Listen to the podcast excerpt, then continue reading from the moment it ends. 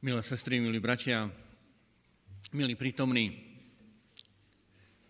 chcel by som vás eh, z tohto miesta pozdraviť, poprieť vám Bože požehnanie, vyjadriť eh, naozaj takú skutočnú radosť, že tu môže byť v Banskej Bystrici. Veľmi dobre si pamätám, ako som tu bol v lete, keď bol krst Adama. Bolo to veľmi požehnané a takisto sa teším na takú tú požehnanú atmosféru, ktorú vytvárame spoločne, keď e, očakávame na to, akým spôsobom sa nám Pán Boh prihovorí prostredníctvom svojho slova. Chcem poďakovať aj za tie chvály, také spoločné, aj za tú pieseň, ktorá zaznela, pretože i keď e, nie každý má tento dar, ale počúvať e, piesne, ktoré oslavujú Boha, Naozaj to naše srdce a naše vnútro potrebuje a približuje nás to k nebu. Takže ešte raz ďakujem za tú atmosféru neba, za tú predchuť toho, čo budeme v takej oveľa inej a mocnejšej intenzite prežívať, keď budeme v Božom kráľovstve pri Pánu Bohu. Chcel by som dnes s vami hovoriť eh, alebo otvoriť evanílium. Evanílium, ktoré je rýchle. Evangelium, ktoré je dynamické. E, hovoriť a čítať e, texty z Evanielia, e, kde ten dej tak nejak chváta, tak nejak ide veľmi rýchlo dopredu a nejde to nejak zastaviť. Je to Evangelium Marka, alebo Evangelium podľa Marka, a ja by som chcel s vami čítať pár veršov na začiatok, aby sme si uvedomili, alebo tak nejak pocítili, tú rýchlosť, ten, ten možno až, až takú náhlivosť toho evanília, ktorá je tu, ktorá je tu um, zachytená. A chcem vás poprosiť, že okrem teda tej náhlivosti, o ktorej som teraz hovoril, e, skúste vnímať, pri tom, ako budem čítať tie texty, že, že čo tie texty majú spoločné. Takú jednu, možno dve veci majú tie texty spoločné. Samozrejme, to potom aj zhrniem, ale skúste sledovať, či to bude to, čo zachytíte pri tom mojom čítaní. Takže hneď na začiatku, hneď na začiatku, druhý verš v prvej kapitole Markovho Evanielia. Ako je napísané u proroka Izajáša, hľa, posielam pred sebou svojho posla, aby ti pripravil cestu. Hlas volajúceho na púšti znie, pripravte cestu pánovi, vyrovnajte mu chodníky. Keď môžete, tak skúsme sa veľmi rýchlo preniesť do 8. kapitoly, 27. verš. Opäť Markovo evanielium, 8. kapitola, 27. verš. A, a skúsme tam hľadať tú spoločnú myšlienku. A Ježiš vyšiel so svojimi učeníkmi do dedín okolí, e, okolo, do dedín okolo Cezarej Filipovej. A cestou sa pýtal svojich učeníkov, za koho ma pokladajú ľudia? A preniesieme sa ďalej. 9. kapitola, 30. verš. Odišli odtiaľ a prechádzali Galilejou, pretože nechcel, aby o tom niekto vedel.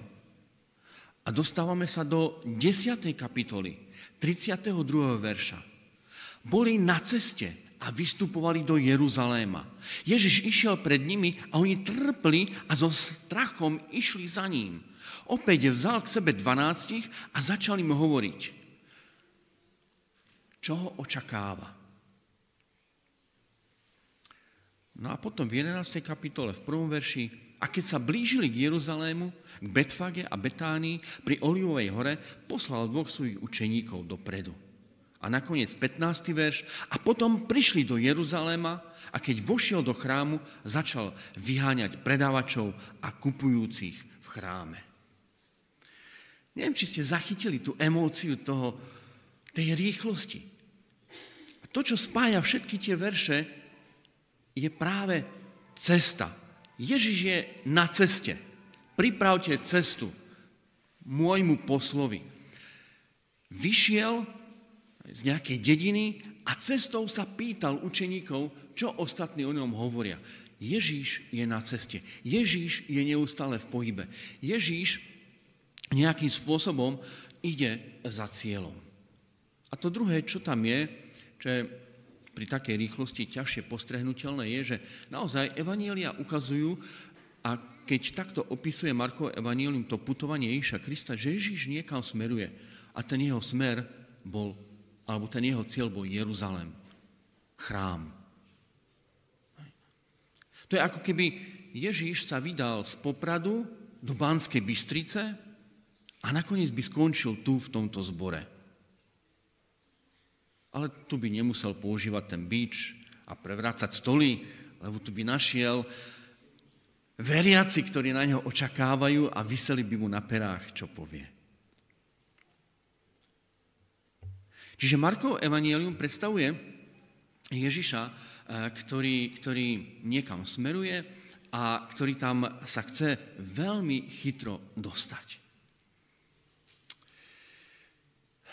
Nie je to jediná situácia v Biblii, ktorá je takto popísaná.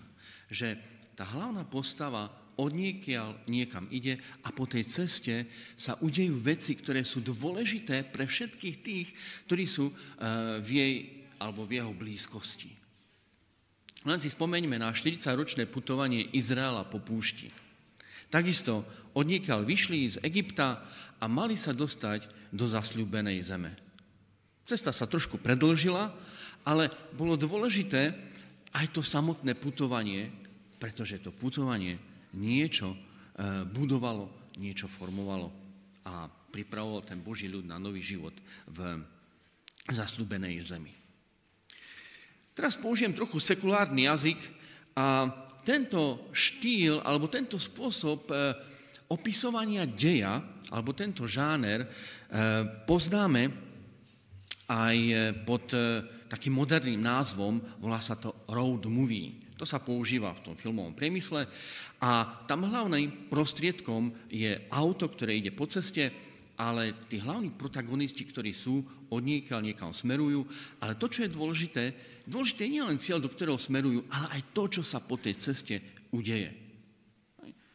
Ak ste niekedy sledovali niektoré filmy, tak e, ten najznámejší tu v našich, obla, e, v našich e, končinách je Svieráková jízda, alebo taký známejší tiež, ale už starý, Rain Man s Dustinom Hoffmanom. To je takisto road movie. Ale to, čo je dôležité, je, že dôležitá je tá samotná cesta. Zážitky tých hrdinov. To, čo sa deje na tej ceste a ako ich to formuje. A je to veľmi silná metafora pre život kresťana. Pretože život každého jedného z nás sa dá takýmto spôsobom popísať. Od niekiaľ sme vyšli z toho svojho osobného Egypta a niekam smerujeme. A smerujeme do toho spoločného cieľa, do Božieho kráľovstva. Život kresťana sa dá opísať tým moderným road movie. Je to cesta, je to putovanie do Božieho kráľovstva. Um, preto aj najznámejšia, najslávnejšia a jedna z veľmi dôležitých kníh o živote kresťana, o jeho duchovnom živote sa volá Cesta pútnika od Johna Bunayana.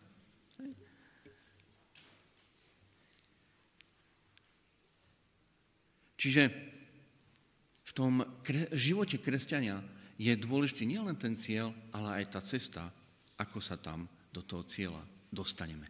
Po prípade, s kým tam do cieľa prídem.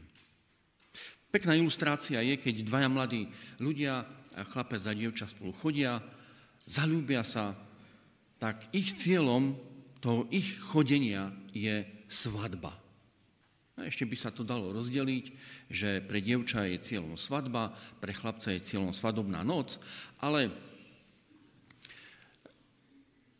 dôležité nie, nie len ten cieľ, ku ktorému smerujú títo dvaja mladí ľudia, ale aj spôsob, ako dôjdu k tej svadbe. Pretože to takisto, tá ich vzájomná interakcia, to ich vzájomné chodenie, to, ako to prežívajú, akým spôsobom zvládajú všetky tie výzvy chodenia, potom môže veľmi silne určiť, ako bude vyzerať to ich manželstvo. A Evanília, keď e, sa pozrieme na ne takýmto pohľadom, tak môžeme povedať, že aj život Ježiša Krista je road movie. Pretože od niekiaľ začína a niekam smeruje.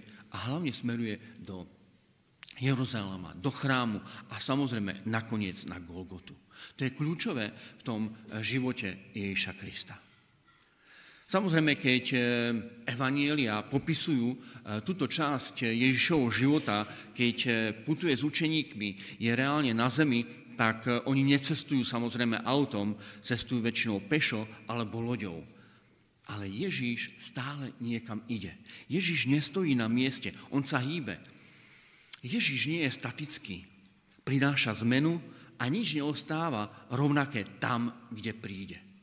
A to je veľmi kľúčové, pretože pre nás, kresťanov, to znamená, že ten kresťanský život, to, to nie je nejaký prístav, kde zakotvím a, a tam je už pokojná voda a nič sa nedeje. Ale že ten kresťanský život je, je cesta, po ktorej neustále potrebujem niekam ísť, pretože Ježíš, ktorý ide so mnou, ma pozýva do ďalších a ďalších veci. A do tohto zapadá Ježišova výzva, ktorú by som spolu s vami chcel dnes čítať a ku ktorej sa chcem niekoľkokrát vrátiť. A sú to Ježišové slova, ktoré sú napísané v Markovom evaníliu v 8. kapitole v 34. verši. I keď Ježíš putuje, i keď Ježíš je neustále v pohybe, i keď Ježíš neustále vedie tých učeníkov za e, nejakým cieľom, i keď sa okolo Ježíša stále niečo deje, Ježiš predsa len hovorí, čo je najpodstatnejšie. Čo je dôležité, aby sa na tej ceste udialo. 8. kapitola Markovho Evanielia, 34. verš. Ježiš zavolal k sebe zástupy aj s učeníkmi a povedal im, kto chce ísť za mnou, nech zaprie sám seba, vezme svoj kríž a nasleduje ma. Opäť aj v tejto jeho výzve, v týchto jeho slovách je, je tá dynamika, veľmi silná dynamika. Kto chce ísť za mnou a kto ma chce nasledovať. To nie je nič statické. Opäť je to niečo, čo chce prinášať život a zmenu do e, toho, čo kresťan prežíva s pánom Ježišom Kristom. Keď Ježíš ide do Jeruzaléma, tak on tam nejde kvôli tomu, aby získal nejaké postavenie. A zároveň Ježíš nejde sám. On nejde po tejto ceste sám pre seba. On ide na Golgotu. A ten cieľ určuje aj charakter jeho cesty. Má dať život za druhý na kríži. A robí to aj po ceste. Žije pre druhých. Do Jeruzalema naozaj mohli kvôli sebe, kvôli kráľovstvu a v tom bol aj pokúšaný. Ale toto všetko Ježiš odmieta. Ide zomrieť pre druhých, aby dovtedy pre tých druhých žil a obetoval sa. A to nás stavia pred otázku, pre tú osobnú otázku. Pre koho žijem ja? Komu slúžim? Som zameraný iba na seba? Alebo mám priestor vo svojom živote aj pre niekoho iného? A nie je toto podstata kresťanstva? Nie je toto, čo by nás ako kresťanov, ako církev malo spájať a zjednocovať? I napriek rôznym veciam, na ktoré môže mať rôzne názory. Pre koho žijem ja? Mám vo svojom živote priestor aj pre niekoho iného, ako len pre seba. Čiže Ježíš je neustále v pohybe, ale i keď je v pohybe, i keď je na ceste, tak je to spôsob, ako slúži druhým. Ako vytvára priestor na to, aby mohol mať vplyv na životy druhých ľudí. A to prináša zmenu. Keď eh, budete čítať a keď čítame Markovo evanielium, tak môžeme vidieť, že tam je naozaj nielen to silné tá, tá silná myšlienka toho pohybu, tej cesty, tej dynamiky, ale zároveň je tam ukázané, že Ježíš prináša zmenu. V 8. kapitole je príbeh o tom, ako nasíti 4 tisíc ľudí, ako uzdraví slepého. V 9. kapitole e, pri, pri, prichádza veľká zmena, keď na hore premenenia Ježíš sa úplne zmení. A to tak uchváti jeho učeníkov, ktorí tam boli s ním, že tam aj chceli zostať. Bola to silná zmena.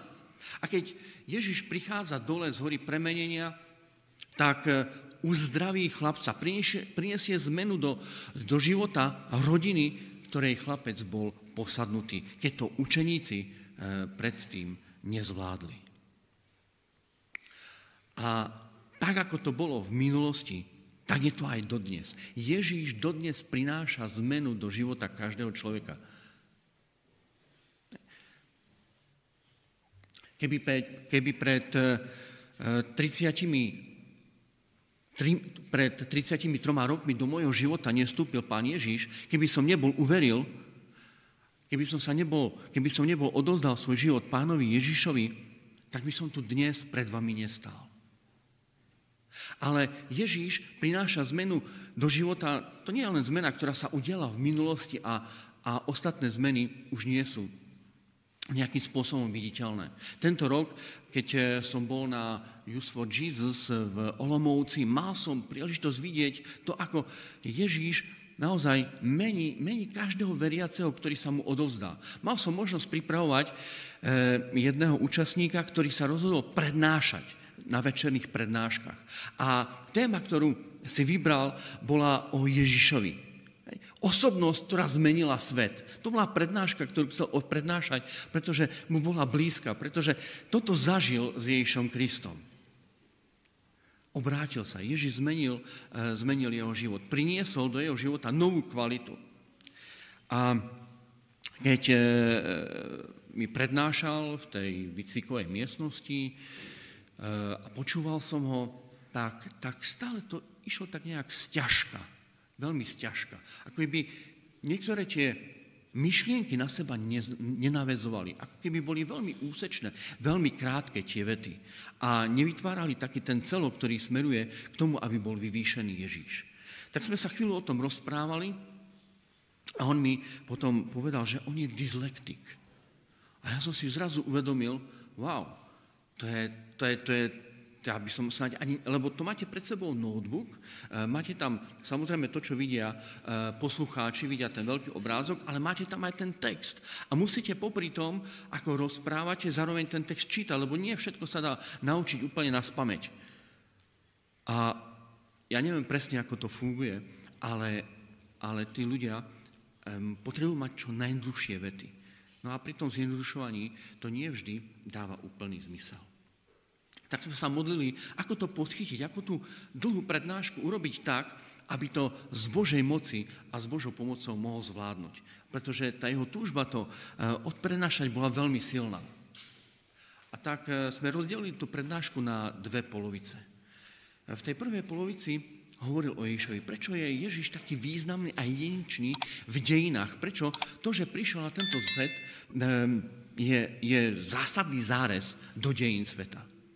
Ale potom e, pridal svoju skúsenosť. Že Ježiš to nie je len osobnosť, ktorá zmenila celý svet, ale je to osobnosť, ktorá mení aj konkrétne životy ľudí. A ten jeho príbeh obrátenia a toho, ako ho Ježiš viedol e, v jeho živote, bol veľmi silný. A, bola to jedna z najsilnejších prednášok toho cyklu. Večerných prednášok na Ifeja. Ježiš naozaj prináša zmenu. Prinášal zmenu v minulosti, priniesol zmenu do môjho života, priniesol zmenu do vášho života, lebo inak by ste tu neboli, ale to nie je nič, čo sa stalo v minulosti a už sa nás to netýka. Ježíš neustále vstupuje do nášho života a posúva nás. A to je na ňom úžasné, pretože Ježíš nejak nestagnuje. On, to nie je nehybný Boh, to nie je nejaká nehybná nirvána, do ktorej sa dostaneme a už sa tam nič nedieje. Proste Ježiš je ten, ktorý nás neustále niekde vedie a núti nás k pohybu. Hlavne v tom duchovnom živote. Preto môžeme naozaj hovoriť s plnou vážnosťou, že, že život kresťana to je to road movie. To je tá cesta, na ktorej sa meníme, pretože po nej kráčame s Ježišom Kristom. Ale to road movie sa netýka iba každého jedného z nás samostatne, jednotlivo, ale aj život zboru, život spoločenstva je road movie. Pretože kresťan nemôže ísť sám po tej ceste do Božieho kráľovstva. Toto nejde oddeliť. Pretože ako náhle zostaneme sami, zablúdime. Zablúdime. Čiže ten nebeský Jeruzalém je cieľ nielen pre mňa, ale aj pre nás, pre všetkých. A to je opäť to, čo nás spája. Spoločný cieľ. To Božie kráľovstvo, do ktorého sa ja sám nedostanem. Potrebujem brata, ktorý je vedľa mňa a ktorý ma na tejto ceste sprevádza. Pretože ak v Božom kráľovstve nebudú ľudia, ktorí sú so mnou v zbore, tak tam s najväčšou pravdepodobnosťou nebudem ani ja sám. A myslieť si niečo iné je dosť veľká ilúzia. Nikto z nás sám nedôjde do Božieho kráľovstva. Pretože Božie kráľovstvo nie je pre mňa, je pre nás. Ak si budeme myslieť, že Božie kráľovstvo je pre mňa, tak v tom momente som stratený. A opäť, aby sme spoločne mohli dosiahnuť cieľ, aby sme spoločne mohli dôjsť do Božieho kráľovstva, tak to, čo nás čaká v Božom kráľovstve, to, na čo sa tešíme v tom Božom kráľovstve, to, čo tam budeme prežívať, tak to spätne musí ovplyvňovať charakter našej cesty. Pretože to, ako sa budeme prejavať po ceste, to budeme prežívať v Božom kráľovstve, na ktoré sa tak tešíme. Čiže na tej ceste do Božieho kráľovstva ideme nielen s Ježišom Kristom, ale aj s ďalšími ľuďmi. Či už chcem, alebo nechcem. Či už sa mi to páči, alebo nepáči. Či už sa mi tí konkrétni ľudia páčia viac, alebo menej, ale potrebujem ich mať. Nemôžem zostať vo svojej bubline, ktorá má veľkosť mojej hlavy.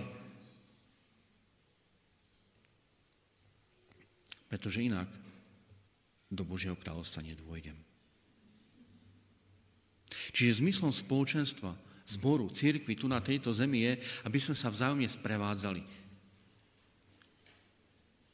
A spoločne prekonávali tie rôzne prekážky, ktoré po ceste tu budú.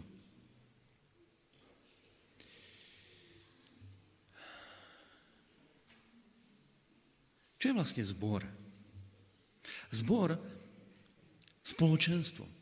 To by mal byť ten priestor, kde môžu prichádzať obrátení kresťania a kde nájdu prijatie u Boha, ale aj u ľudí.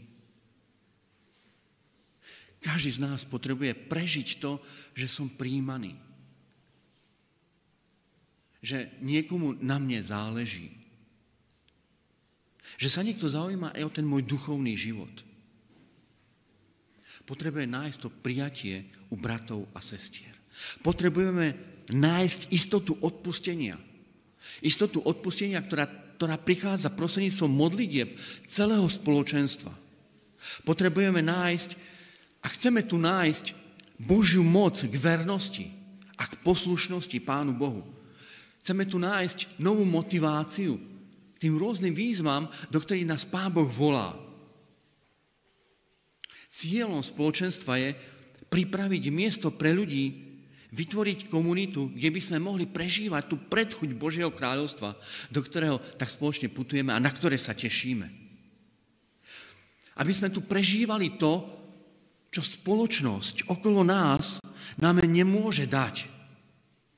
Pokoj, ktorý prevyšuje každý rozum a každé srdce.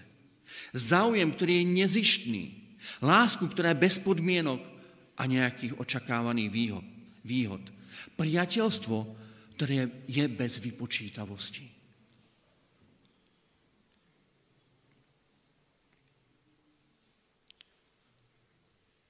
To je zmysel. To je podstata toho, prečo sa spoločne zhromažďujeme, prečo nás Ježíš dáva takto dokopy, prečo Ježíš túži potom, aby sme naozaj prichádzali do Božieho kráľovstva, ale nie sami, ale aby sme vytvárali takéto spoločenstvo, ktoré bude do svojho stredu pozývať ďalších a ďalších ľudí.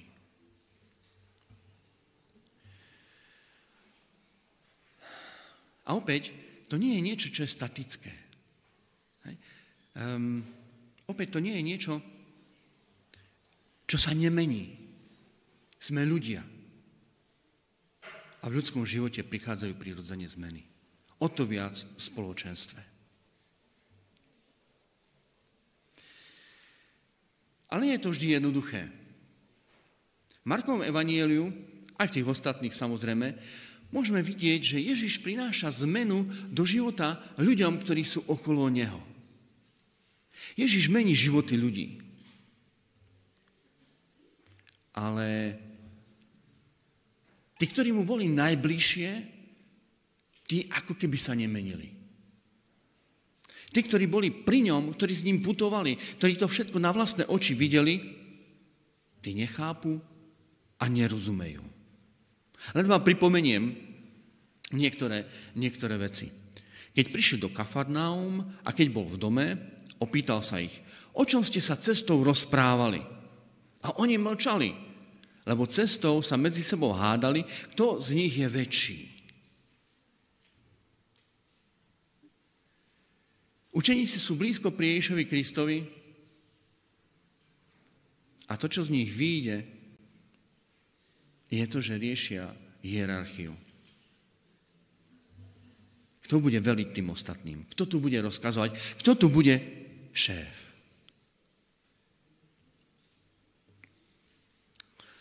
Alebo to druhé, keď im otvorene hovoril o tom, čo ho čaká v Jeruzaléme, Peter si ho vzal na bok a začal mu dohovárať, aby teda nešiel do Jeruzaléma, aby sa to nestalo. A on sa obrátil, pozrel sa na svojich učeníkov a na Petra a pokaral ho. Choď mi z cesty, Satan, lebo nemáš zmysel pre Božie veci, ale pre ľudské.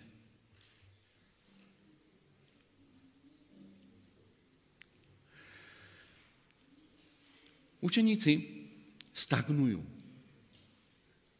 I keď sú blízko pri Ježišovi, i keď s ním putujú, i keď sa dejú okolo nich e, rôzne zmeny a veci, čo Ježiš prináša do života e, tých ľudí, oni vo svojom vnútri, vo svojom srdci stagnujú. Ako keby uviazli vo svojich vlastných predstavách, vo svojich teologických postojoch, vo svojich e, tradičných názoroch, vo svojich eh, politických názoroch alebo ehm, dôrazoch a nevedeli sa pohnúť dopredu. I keď učeníci idú spolu s Ježišom, duchovne stagnujú. I keď sú v jeho bezprostrednej blízkosti, nerozumejú a dokonca zmýšľajú svetsky a veľmi ľudsky. Otázka je, do akej miery sa to týka aj nás samých.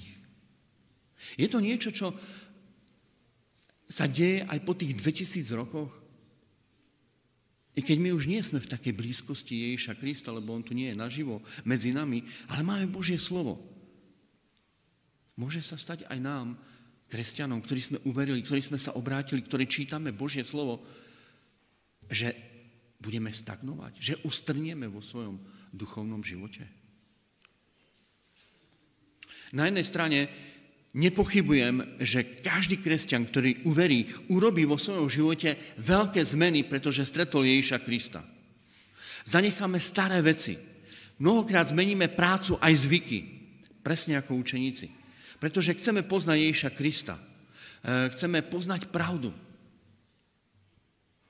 Ale potom, po čase, sa môžeme uspokojiť. Veď poznáme pravdu, poznáme Ježiša Krista, a ostatní sa k takému poznaniu pravdy možno ani za ďalších 100 rokov nepriblížia. A to je okamih, kedy prestávame rozumieť a vnímať duchovné veci. To je začiatok stagnácie.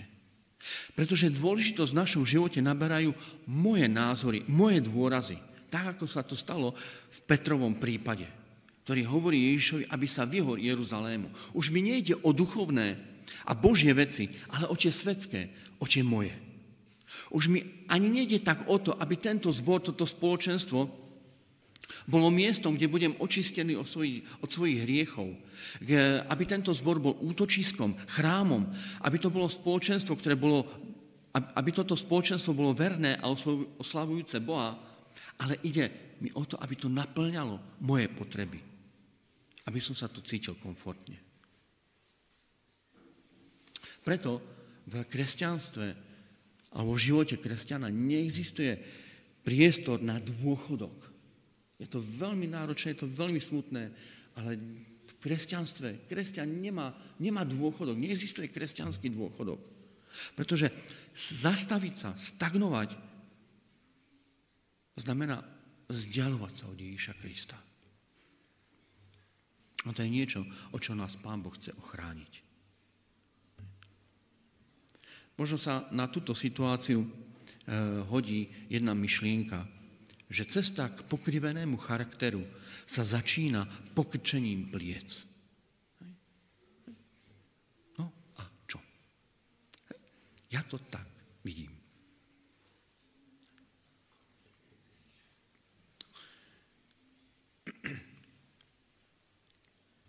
Ježíš, keď eh, si privolal k sebe svojich učeníkov, a povedal im tieto slova, kto chce ísť za mnou, nech zaprie sám seba, vezme svoj kríž a nasleduje ma. Tak keď hovorí o tom, že máme zobrať svoj kríž, zároveň nás upozorňuje na to, že nemôžeme zastať v, vo svojom kresťanskom raste. Zobrať svoj kríž znamená nestagnovať. Znamená nasledovať Ježiša každý deň. Eh, vziať alebo preziať tú dynamiku Ježišovho života aj do toho, čo robím. Ako premýšľam, ako čítam Božie slovo, ako slúžim, ako sa rozprávam, ako eh, jednám eh, s ľuďmi, ktorí sú okolo mňa. Vezmi svoj kríž. Nenechaj ho niekde stáť, alebo nebuď pri tom svojom kríži. Nesústreď sa len na tie svoje bolesti, alebo trápenia, alebo zranenia. To je to najhoršie, čo môžeš urobiť. Zober svoj kríž a nasleduj ma. Zober svoj kríž, nestagnuj a poď za mnou. Pretože potom zostaneš v báne svojich vlastných myšlienok, názorov, postojov, dôrazov, ale Ježiš má pre nás vždy niečo nové. Možno jedným takým ukazovateľom toho, že či stagnujem alebo nestagnujem, tak eh, jedným takým z ukazovateľov môžu byť aj neopatrné slová.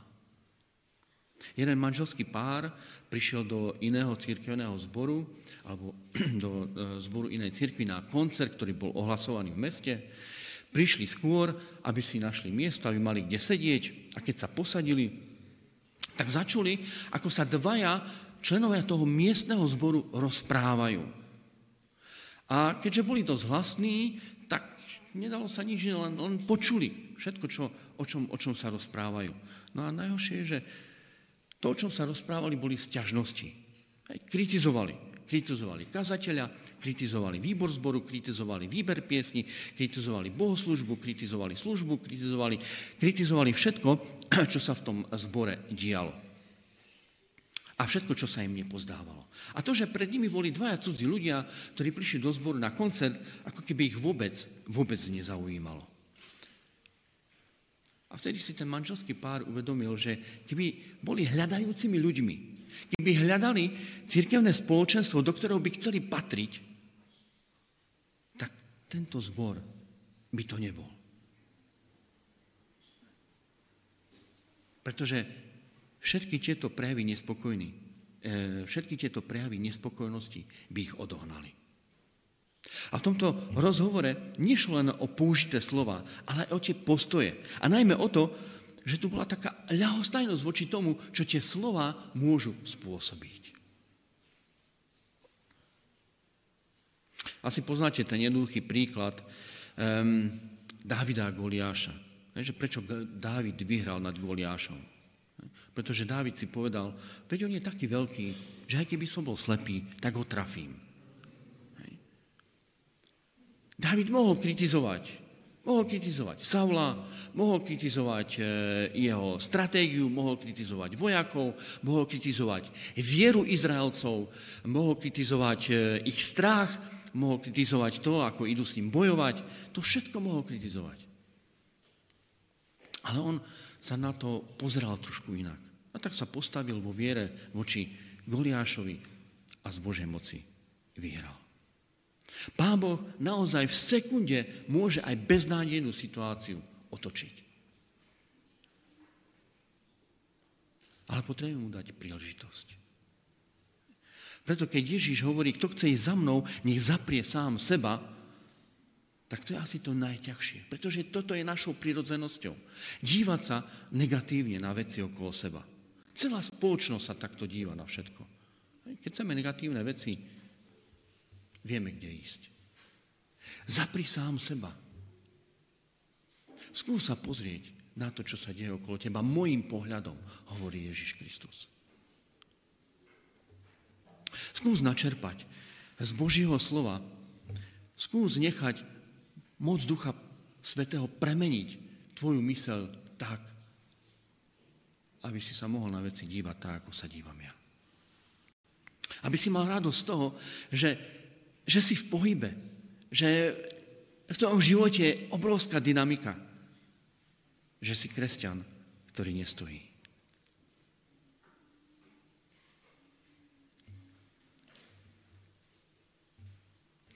A to, čo je najkrajšie na celom tom príbehu, i keď učeníkov môžeme vidieť ako tých, ktorí sa nedotýkalo nič z toho, čo sa okolo nich dialo, alebo veľmi pomaly,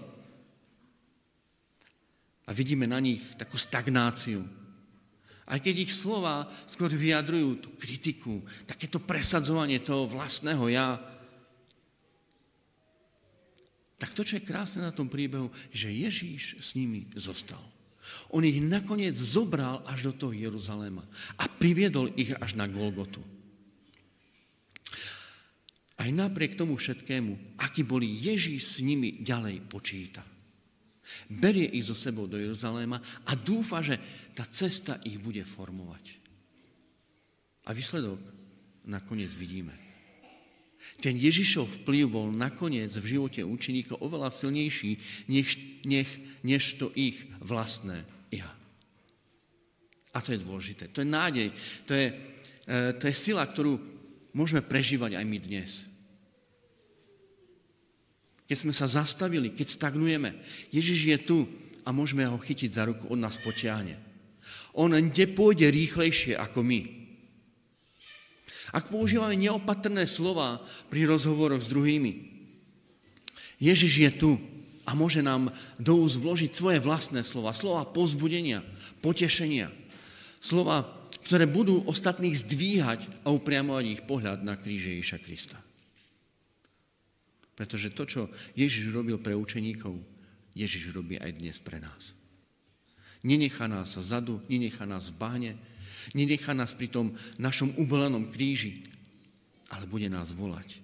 Zapri sám seba, vezmi svoj kríž a nasleduj ma. Čo môže byť silnejšie, čo môže byť dôležitejšie, čo môže byť zjednocujúcejšie v dnešnej dobe ako toto? Áno, aj doba okolo nás je turbulentná, hýbe sa, je dynamická, flexibilná, mení sa niekedy rýchlejšie ako my sami. Ale byť kresťanom znamená vyvíjať sa, ísť dopredu, pretože kráčame s Ježišom Kristom.